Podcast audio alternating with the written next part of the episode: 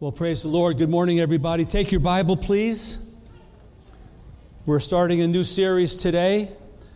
We're going to go, the Lord willing, through 1st and 2nd Peter, which will take us well into the new year, I'm sure.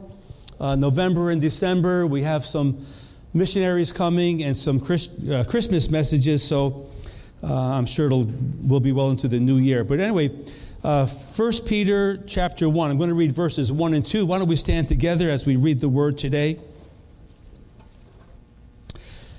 Peter, an apostle of Jesus Christ, to the pilgrims of the dispersion in Pontus, Galatia, Cappadocia, Asia, and Bithynia, elect according to the foreknowledge of God the Father and sanctification of the Spirit for obedience and sprinkling of the blood of Jesus Christ, grace to you and peace be multiplied.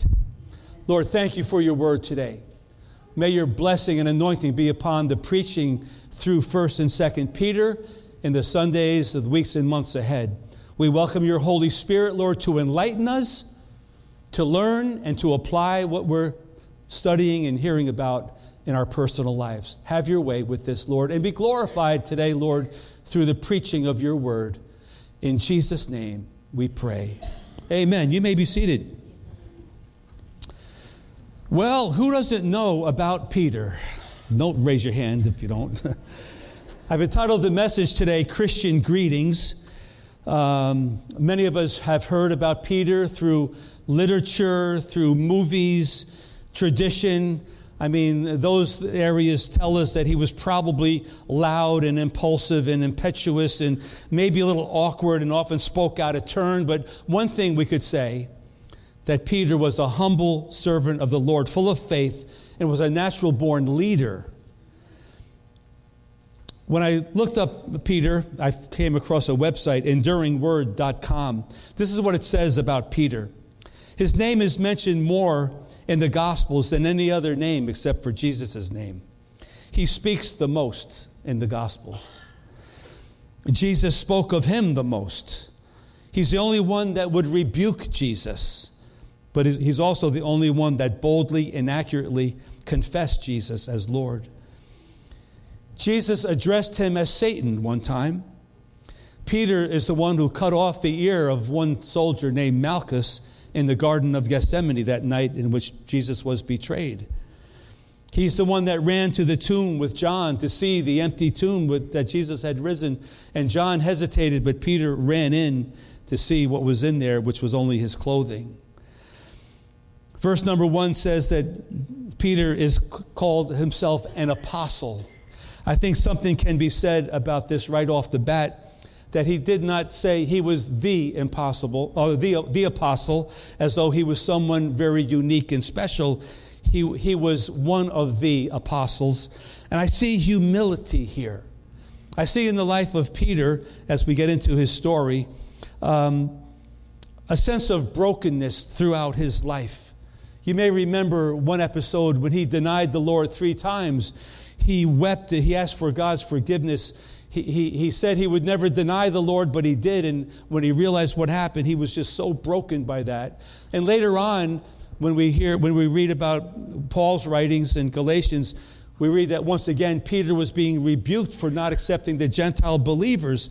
But I believe that Peter maintained a humble attitude and a humble disposition all the days of his life in following his Lord and Savior Jesus. A good example to follow.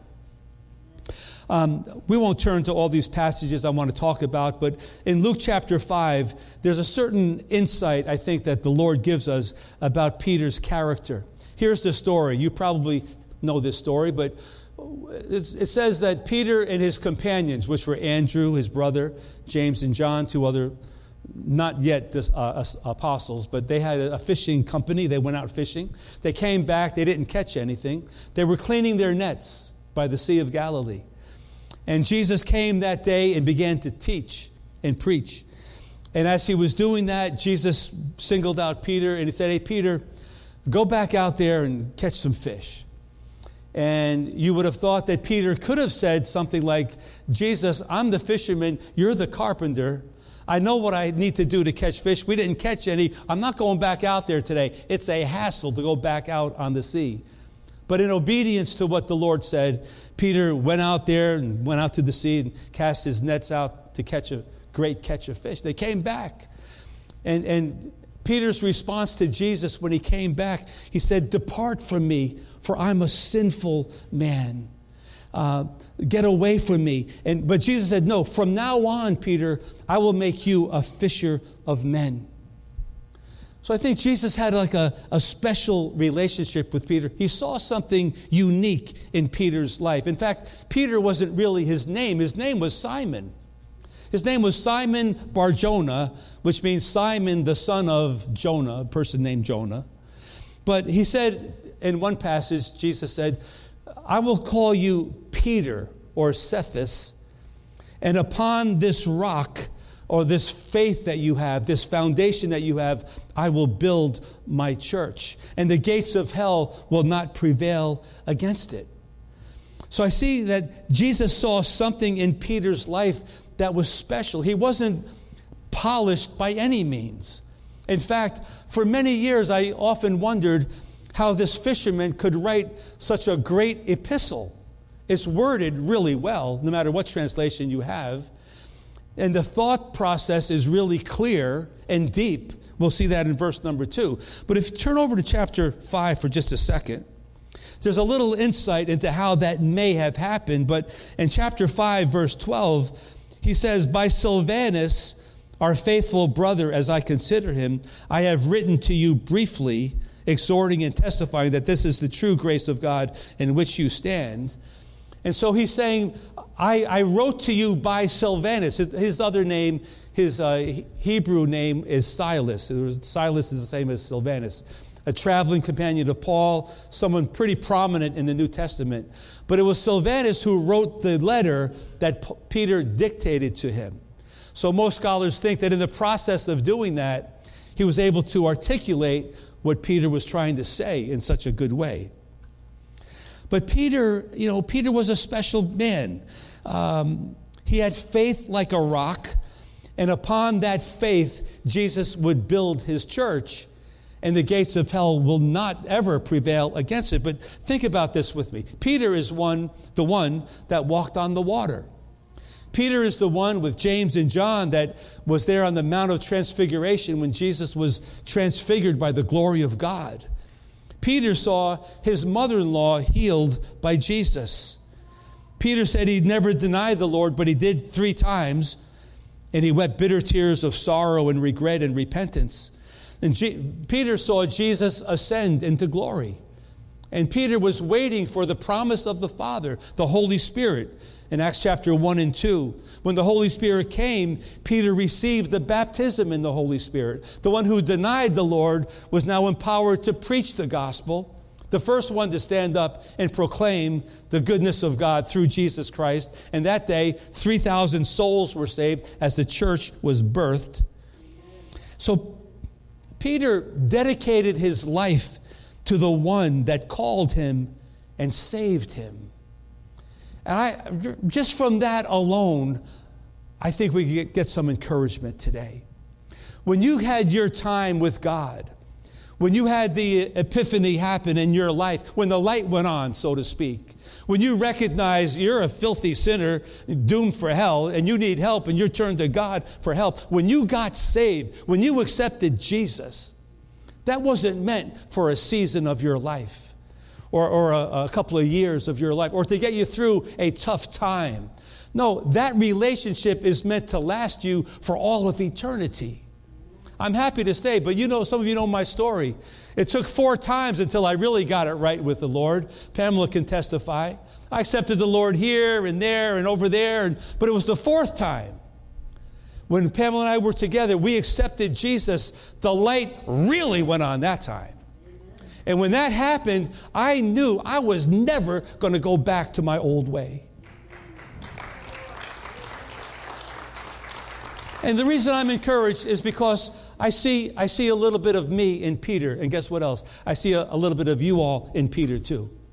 Peter represents humanity. He was not polished. he was not basically a good man. I mean, maybe deep down, but he did a lot of blunderous things. I mean, he rebuked Jesus. That's pretty rough. But he was faithful to the end. Tradition says that when he died, finally, when he died, according to a prophecy that Jesus gave him, he was crucified not regular like Jesus was, but upside down because he didn't think he was worthy to die like the way Jesus died. He was faithful to the end. Now, if he's at the gates of heaven welcoming everybody in, I don't know about that, but tradition says St. Peter's welcoming everyone at, the, at heaven's gate. Anyway, now it's uh, 64 AD. Peter is writing this epistle. Um, and we're going to go verse by verse to talk about this, but we're going to see right off the bat there's a lot of meat in these two verses. So let's try to get into this. He says, Peter, an apostle of Jesus Christ. I said it before. Peter was not really his real name, but this was his new name, the name that Jesus gave him. And I don't know if we all need a new name, but we have a new character. When I say I'm Rick Amendola, I'm the new Rick Amendola. I'm not the old Rick Amendola from the old days. I'm the new person in Christ Jesus. We went to our high school reunion a few years ago and said hello to a lot of people. And you're Rick Amendola. What happened to you? Well, I got old for one thing, but I got saved for another thing. And so I say this is, you know, uh, this is a, not the same old person, but Peter, Peter, an apostle of Jesus Christ. Now, just want to differentiate between the word apostle and the word disciple. In Luke chapter 6, we read that Jesus spent the whole night in prayer one night, went to a mountain and prayed all night long. When the morning came, he came down from the mountain. He called all his disciples to himself. And out of the, all those disciples, he chose 12 to be his apostles. Peter was the first one. A disciple is a follower, a learner, you know, of, of, of Christ. Uh, an apostle is someone sent on a special mission to represent the Lord. And so I, I refer to apostles as modern day missionaries, like those people over there on our board, uh, people that are sent out to bring the word to places that have never heard it before. But he says, Peter, an apostle of Jesus Christ, he says, to the pilgrims. So some of your translations say, to the exiles. But what he's saying here is, I'm writing to the sojourners, the travelers, the ones that are passing through, the ones that are moving along this life without a lot of roots in this life because their citizenship is now in glory in heaven. It's a temporary residence here on earth. And he says they're the pilgrims of the dispersion in Pontus, Galatia, Cappadocia, Asia, and Bithynia. This is present day Turkey. So he's writing to those dear Christian people that have been dispersed because of persecution. In Acts 8 and Acts 11, we read that there was great persecution in Judea and Samaria. People went, Christians went everywhere preaching the word of God. Um, Phoenicia, Cyprus, Antioch, and now they're in the area of Turkey. And so, just from the first verse so far, Peter, an apostle, now the, the mantle of apostle has a sense of care attached to it. He's writing to people who were persecuted, people that were hurting or maybe discouraged. And this letter will try to encourage those believers to stay strong in Christ. And then he says, to the elect. Now, some of your translations say, to the chosen. And so we could say that verses 1 and 2, the, the pilgrims or the, uh, the exiles are equal to the elect or the chosen according to the foreknowledge of God the Father and sanctification of the Spirit for obedience and sprinkling of the blood of Jesus Christ. This is what I mean about Peter's way of communicating. That's a very deep statement to make. I think if I had a conversation with Peter, he may have said it a little bit differently that I could understand it better. But he, it's written down this way. But let's try to break this down and, and see, because many people see the word elect and we get nervous. Like maybe you're elected and, or I'm elected and you're not, or you are and I'm not, or maybe you're chosen and maybe I'm not one of the ones that's supposed to be saved. But that's not what this means. Let me try to uh, unpack this a little bit. God is omniscient, He's all knowing, He knows everything. He knows the past, the present, and the future. He knows beforehand who will accept him and who won't accept him. He knows who will believe and who won't believe. He knows who will decide to be his disciple and who won't decide to be his disciple. But here's the point all are chosen to be elect. Otherwise, we wouldn't have John 3:16 say, "For God so loved the world." We wouldn't have Mark, uh, Matthew 28 go into all the world and make disciples, or Mark 16 preach this gospel in all the world. Everyone's invited to the table. And he gave, the, uh, John 1.12 says, as many as received him, he's given them the right to be called children of God. So the invitation is there for all to receive, but he knows who will and who won't. Ephesians 2.8 says, by grace you have been saved through faith, not of works. God's grace, our faith, equals salvation. All are invited to the party. So the elect or the chosen are those that hear the invitation and respond to the Lord. But notice it says in verse number two, they're elect or chosen according to the foreknowledge of God. God knows who will do it and who won't do it. In sanctification of the Spirit, there's a life change when we accept Christ into our lives. We're sanctified by a work of the Holy Spirit and by the blood, the sprinkling of the blood of Jesus Christ, the atoning work of Jesus. Now, when that word came forward earlier this morning, I was saying to myself, that's a great word about the blood of Christ. There's power and anointing, healing, salvation in the blood of Jesus. But I want to give you just a quick little background of where that comes from. You know, God commanded that the Passover lamb would be slain, and the blood of the lamb would go over the doorpost of the people of Israel's homes in Egypt. And the death angel would come and pass over that home that was covered by the blood. But it, we read further on, for instance, um, in Exodus 24, the covenant of Mount Sinai, when the law was given. Did you know that that was ratified when the Lord told Moses, get, get an oxen, kill the oxen, get the blood of the oxen, and sprinkle it all over the people and all over the law, sprinkle it with blood? That ratified that covenant. That drew people to the Lord, ratified in blood. In Exodus 29 21, we see the similar thing a little bit later uh, the Lord told Moses, Take the bulls and the rams and kill those animals and sprinkle Aaron and his sons and their clothing with the blood of the animal and consecrate them for service as priests. And when Jesus' blood was shed on Calvary, he consecrated us as priests of his household. In Leviticus 14, 6 and 7, we have another cleansing of, of the lepers that were there. The Lord told Moses, take, take a bird, kill the bird, and get the blood of the bird and sprinkle it on those that with leprosy, and they'll be made clean. And so the blood of Jesus cleanses us from sin and corruption, and, and his blood just makes us fresh and acceptable in his eyes. So when we, we read verse number two, elect according to the foreknowledge of God, that simply means God knows who's going to say yes and who's going to say no and sanctification of the Spirit. We know from John 3 3, we, we must be born again by the Spirit. It's the Spirit of God that transforms our character and our nature, and through the sprinkling of the blood of Jesus. So then he ends it by saying in verse 2b, grace to you and peace be multiplied.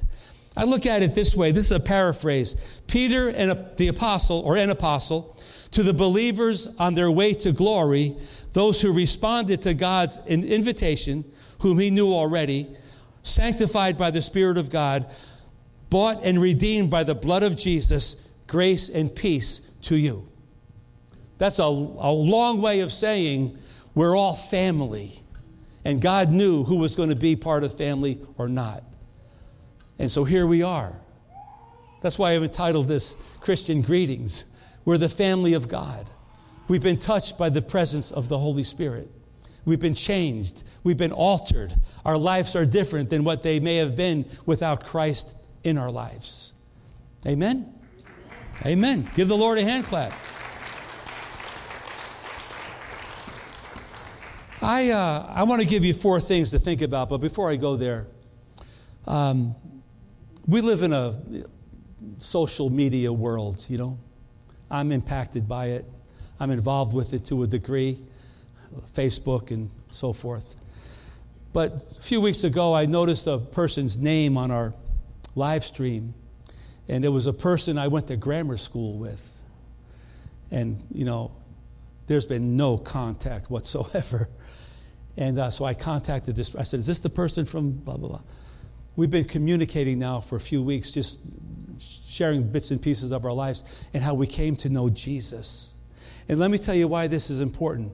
Uh, Pamela and I, we went to that reunion some years ago. I've met a lot of old friends on Facebook. I've met a lot of old friends. Not a whole lot want to take the conversation any farther regarding Jesus Christ. But when someone does, I take it as far as I can go. There's something special about the relationship we have with God and with one another.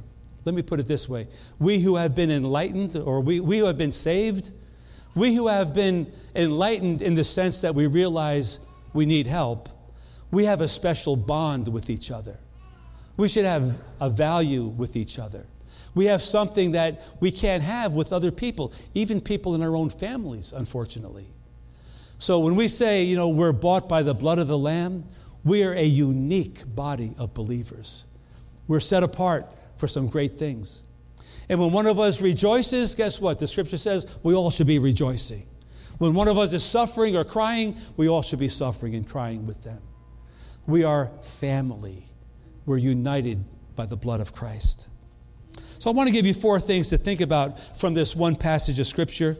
I realize the time is slipping by me here. So, uh, 1 Peter chapter 1, verses 1 and 2. The first thing the Lord put on my heart regarding this was as Peter knew his calling as an apostle, I want to encourage the church to know what your calling is. Know what your calling is. Silvanus, that we looked at before, chapter 5, he was a helper, he was a scribe. He was good at writing and dictation, a good communicator, perhaps. Last month, we were talking about uh, from Philippians, uh, Epaphroditus was a messenger. That was his calling. He was a messenger. Timothy is called a true son of Paul. John Mark is called the son of Peter.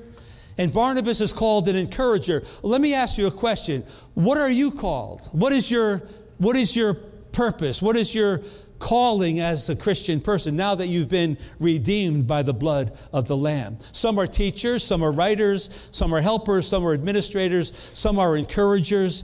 But take your Bible, please. Go, come with me to Romans chapter 12. I want to talk about this uh, again today, real quickly. But in Romans chapter 12, we have something called the grace gifts.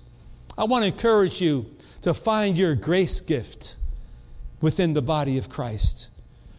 Romans 12, verses 6 through 8, it says, We have different gifts according to the grace that is given to us, so let us use them. And then he lists seven different gifts. He says, If you have a gift of prophecy, then prophesy in proportion to your faith. I would include also any of the gifts of the Holy Spirit from 1 Corinthians 12 the word of wisdom, word of knowledge, healing, praying, faith. If you got a, some spiritual anointing on you, that's your gifting, that's your calling. Let's go on here. Verse number seven. If you have a gift of ministry, use it in, our, in your ministering. Well, listen, you may be a, a prayer warrior. You may have a gift of visiting people that are sick. You may have a passion for street ministry. You may want to give someone a ride to church or give counsel to somebody. But if you have a, a burden to get involved and minister, then you're a minister of something. It says, um, He who exhorts in exhortation. Uh, so if you exhort, if you lift up people and you encourage people spiritually, let that be your gifting. If you have a gift of, uh, of um, let's see, giving, give with liberty, liberality. Someone in the church had a gift of giving a few weeks ago. We gave a very substantial offering to our missions department, but they have a gift of giving. Uh, he who leads, leads with diligence. He who shows mercy with cheerfulness. So I want to encourage you to find your, your gifting within the body of Christ. Let me give you a couple of uh, situations that need to be addressed in our church. We need to have someone rise up to take the mantle of our teen leader on Sunday mornings to teach our teen class. Now, I know there's somebody in here that can do this, or maybe somebody online. Someone called by God to organize, get the curriculum, work with Pamela, get it together, make a schedule of teachers or whatever, but for someone to take that mantle and run with it. It's a gifting. I know there's somebody here that could organize that cafe and schedule people to bring in goodies and food and stuff. I know it's going pretty well, but it would be nice to have someone in charge of the whole thing on Sundays and Wednesdays. Um, there may be some other people here this morning that are gifted in music. Maybe you play an instrument. That keyboard's been silent for a while. That conga, the drums have been silent for a while. We need some musicians to rise up. What's your calling? What are you going to do? Um, some of you may want to get involved in some hands on ministries like at Common Ground or Somebody Cares New England. Someone wants, maybe, maybe want to work with the homeless people or bring food in to help people that are you know, struggling in that way. But the point I'm saying is, Peter knew his calling as an apostle. Do you know what your calling is? And let me say this everyone should have a calling. Now, your calling may be taking care of your family at home right now. That's, that's your calling, that's, that's what you need to do. Or it may be some other thing that you're involved with. That's your calling. But as a pastor of the church, I'm looking for others to rise up within the church to find your position in Christ and in the body of Christ. Can I get an amen right there? okay, here's number two live light.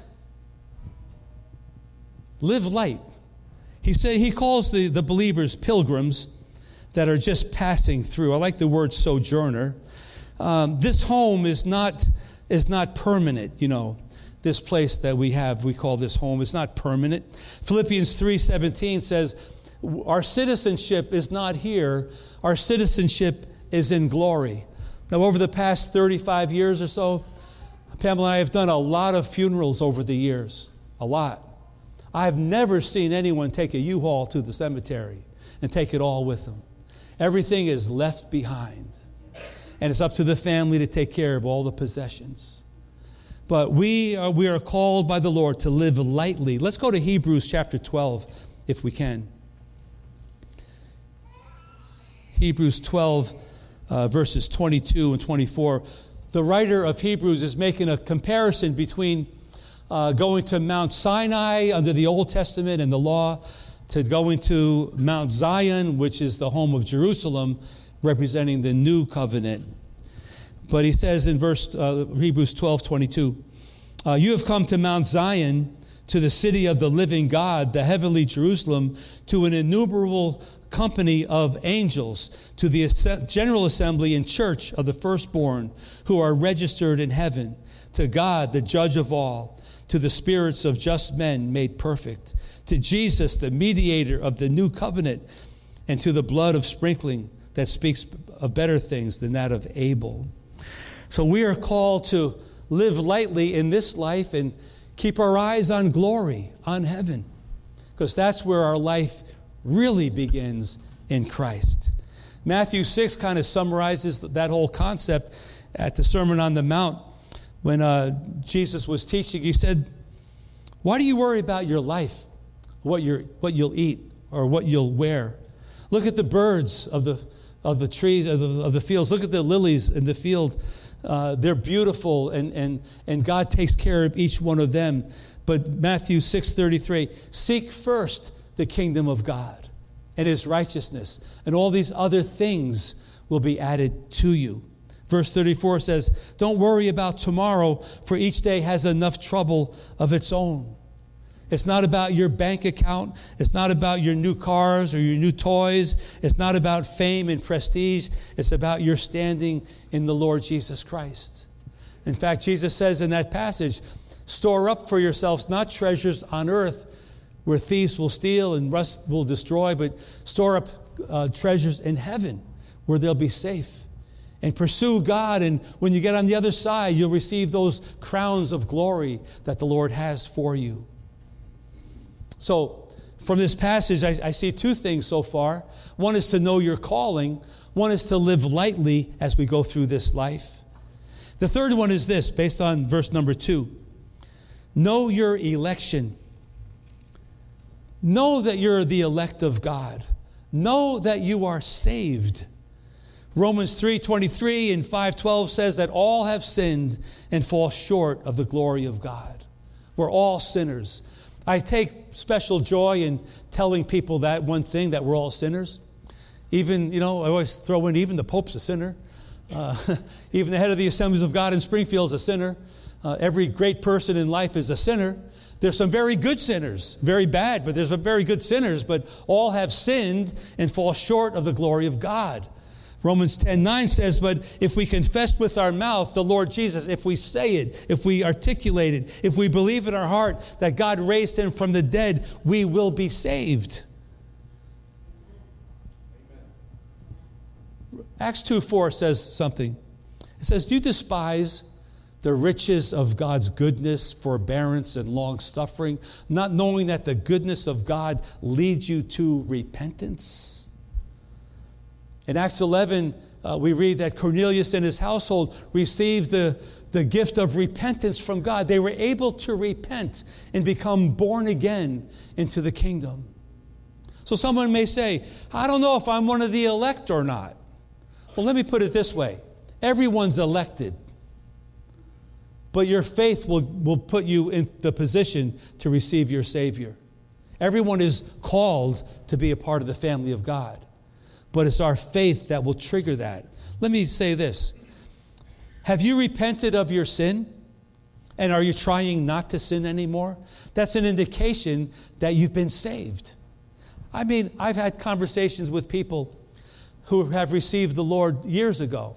And in my case, you probably heard me say this before, but nobody told me not to get high anymore. Nobody said that. No one said not to buy liquor, beer, not to buy pot. No, no one said don't get high anymore. No one said, you know what, you need to get a hold of your temper. No one told me that. That, was, that just came with the territory. Being born again, I had a different mindset. Like I knew there were certain things intuitively God put in my heart. And not, not that I'm unique, you've got it too. What is God talking to you about? Is He talking to you? Are, are you repenting, repentant of your sins? Then we can't dabble back, you know, we can't dabble back and live in that if God called us out of it. Do you have a new heart? Do you sense yourself having a new heart about you? In other words, can you kind of look at the news or see people as you drive by and think, man, I feel bad for that guy, or I wish that was different, or maybe I could do something to help? That's an indication that you've been born again into the kingdom of God. Psalm 51 says, Create in me, O God, a clean heart.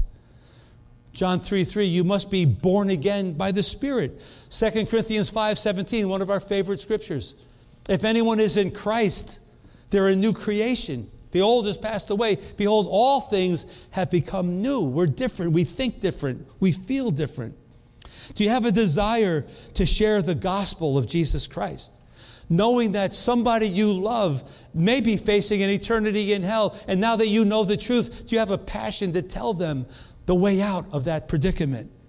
Do you have a love for the Word of God? I can remember, you heard my story before, but as I was in college the first time around before I dropped out and went back, but it was a church related school, and one of my assignments was to read the first five books of the Bible. And I tried to read the first five books of the Bible, unsaved as I was. It was the driest, most boring thing I ever did in my life. I was trying to do my laundry and read the Bible. It didn't work. I, I tried, but I. Funny thing was, about five years later, after I was born again, I read the same thing. I said, Well, I'm going to read that same part that was so boring before. The whole thing came alive to me. What, what happened? It wasn't the word, it was me that changed. The word was exactly the same. But see, when you're born again, you could read I can remember When Pamela and I first got married, we, we got saved. We got married a month and a half later. We moved to North Carolina. I remember those first, the first couple of months having breakfast together, reading the Bible, first thing in the morning. The words of the page were jumping off at us. God was speaking to us through the Word of God. That's an indication that we're born again. It's not a burden, it's not a, a problem to spend time in the Word, it's a joy. It's something to look forward to every single day. Amen. In Luke chapter 14, let me try to wrap this one up. Know your election. In Luke 14 is the story of the Great Supper. I'll give it to you in a nutshell. Man was having a great supper. He told his servants to send out the invitations. And when it was time for the thing to begin, he said, Okay, go out and get the people to come. It's ready. So they all started to make excuses. I'm too busy. I got, to, I got to do this for work. One of them said, I just got married, as though that's an excuse not to spend time with God. Anyway, that's more of a reason. But uh, they were too busy, and the, the, the master was upset. He said, I want my house to be filled. Go out and tell people farther away, I want my house to be filled. And they said, We already did that. He said, Go to the highways and byways and compel them to come in. Don't ever think that only a few people are chosen by God. Everyone is chosen by God. But it's up to the person to accept the invitation or not. That's where it becomes tricky. So when someone receives the invitation and they come to God, they are now called the elect of God, as we said in verse 2, because God already knew by his foreknowledge who was going to say yes or no. But you can know that you've been saved. In John 20, 31, John writes this I've written to you that you may believe that Jesus is the Christ, the Son of God, and believing that you may have life in his name. In 1 John 5, he says, I've written to you that you may know that you have eternal life. Written to you. So that means we got to get into the Word of God to know what the Word of God says. This will increase our faith. And the fourth thing is, and we see it in verse number 2b pursue grace and pursue peace. This is the mark of a Christian person pursuing grace, pursuing peace. Grace, God's unmerited favor and blessing in our lives. Um, grace has been termed as a Greek thought, whereas peace has been viewed as a Hebrew thought, the shalom of God. But um, let, let, uh, let the concept of serving God is a privilege. None of us deserve to serve God. It's a blessing we don't deserve. And pursue grace and peace with God and with one another. Let the peace of God that surpasses all understanding fill our hearts and our minds through Christ Jesus. So, got, got these four things from 1 Peter 1 1 and 2. Christian greetings. Number one, know your calling and do what God is calling you to do, whatever that is. Live light. Don't get too comfortable in this world, but have your eyes set on heaven and on glory. Number three is know your election. Spend time in the Word of God. Spend time in your church that you will know. And pursue grace and pursue peace with God and with others. And that's just his introduction. So that's just our introduction to this series on 1 Peter. I will tell you, next Sunday, uh, our dear brother, uh, Reverend Bill Unger, will be sharing the word. So come ready to hear that. Let's stand together if we can. I paraphrase verses 1 and 2 to make it more digestible, but read it with me if you can. Peter, an apostle of Jesus Christ, to the pilgrims, the elect of God, grace to you and peace be multiplied. Let's say it again. Peter, an apostle of Jesus Christ, to the pilgrims, the elect of God, grace to you and peace be multiplied. Every head bowed for just a moment. Whew. Hallelujah. In my heart, I feel like this was an active day in God's house. A lot of things going on. But I wonder if there's anybody here that, first of all, needs help in discovering your calling. You know, we're going to pray for that. That's a good one. I wonder if there's some of us here, here today that need to lighten up on the things that we hold on to. Maybe we have too many goodies, too many toys, and not enough treasure in heaven. Maybe some of us aren't even sure if we're saved or not, and we need to be sure of that. And maybe some of us aren't cognizant of the idea of living in God's grace and pursuing His peace with, with God and with one another. So I'm going to pray. Father, thank you for this day. Thank you for our time in your word. Thank you for communion. Thank you for worship. Thank you for kids' ministry, Lord. But thank you for this time in your word. These two verses have a lot to say to us.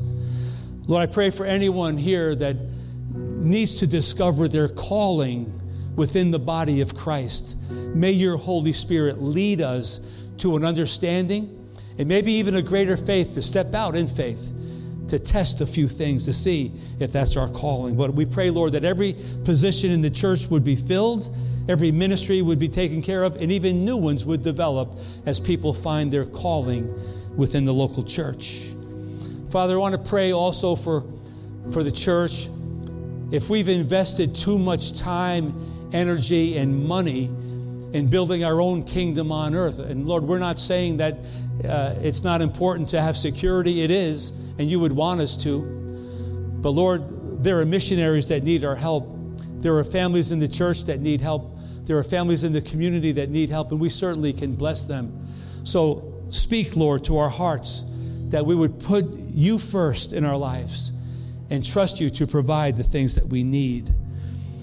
I want to pray, Lord, for anyone that is not certain if they were to die to, today, that they would go on to glory with you forever. Lord, that must be a very difficult spot to be in. But I pray, Lord, by the illumination of your Spirit, you would draw people to a place of understanding. I may, I may not be perfect. I may not be right. I may still be a sinner, but by the grace of God, I am saved by the blood of Jesus Christ. Lord, let that reality be birthed in our hearts during this season.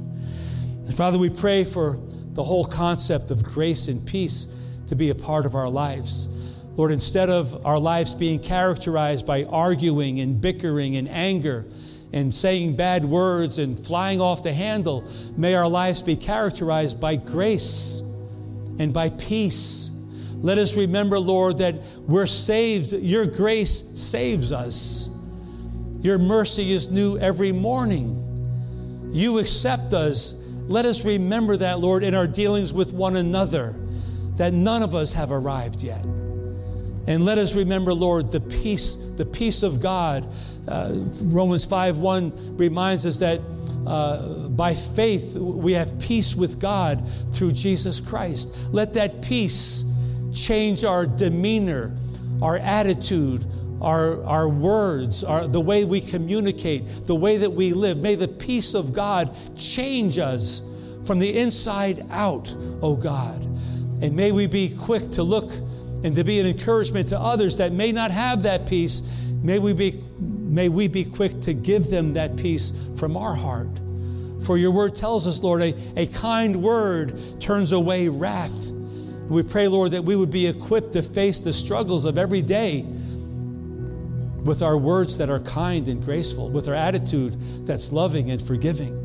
So, Lord, I, when I read this couple of verses from Peter, I think of Peter, the one who was so loud and so impetuous, so impulsive, that often said things out of turn and said the wrong thing.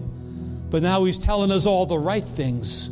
I know he's been changed by the presence of God. And Lord, that gives us hope that we too can be changed. Lord, we want to thank you. We're not the same as we were the day we got saved. Want to thank you, Lord, that you who began a good work in us, you're faithful to complete that work until the day of Jesus Christ. Uh, and Lord, I want to pray for the congregation, those on the live stream as well. May we never be content with where we are. But may we have aspirations to do great exploits for the kingdom of God. May we get busy about the things of God. Lord, I pray that you give somebody a brainstorm of how to reach this community. Give someone an idea of what to do to reach our neighborhood right around the church. I pray, Lord, you give someone a passion, a, a, desire, a burden to walk down the streets of Haverhill or Plaistow, somewhere locally, passing out tracts and sharing the gospel of Jesus Christ without fear, being a bold witness for you, Lord. Why not? Father, we hear cult groups are doing greater exploits than many Christians are. But Lord, would you put a fire within us? Would you put a fire within us, oh God? Father, I pray, I pray that on Saturday nights, and I often say this, that church would begin in our heart on Saturday nights when we get ready to go to bed. May we get ready mentally, spiritually, emotionally to come into the house of God, ready to worship the living God that saved us.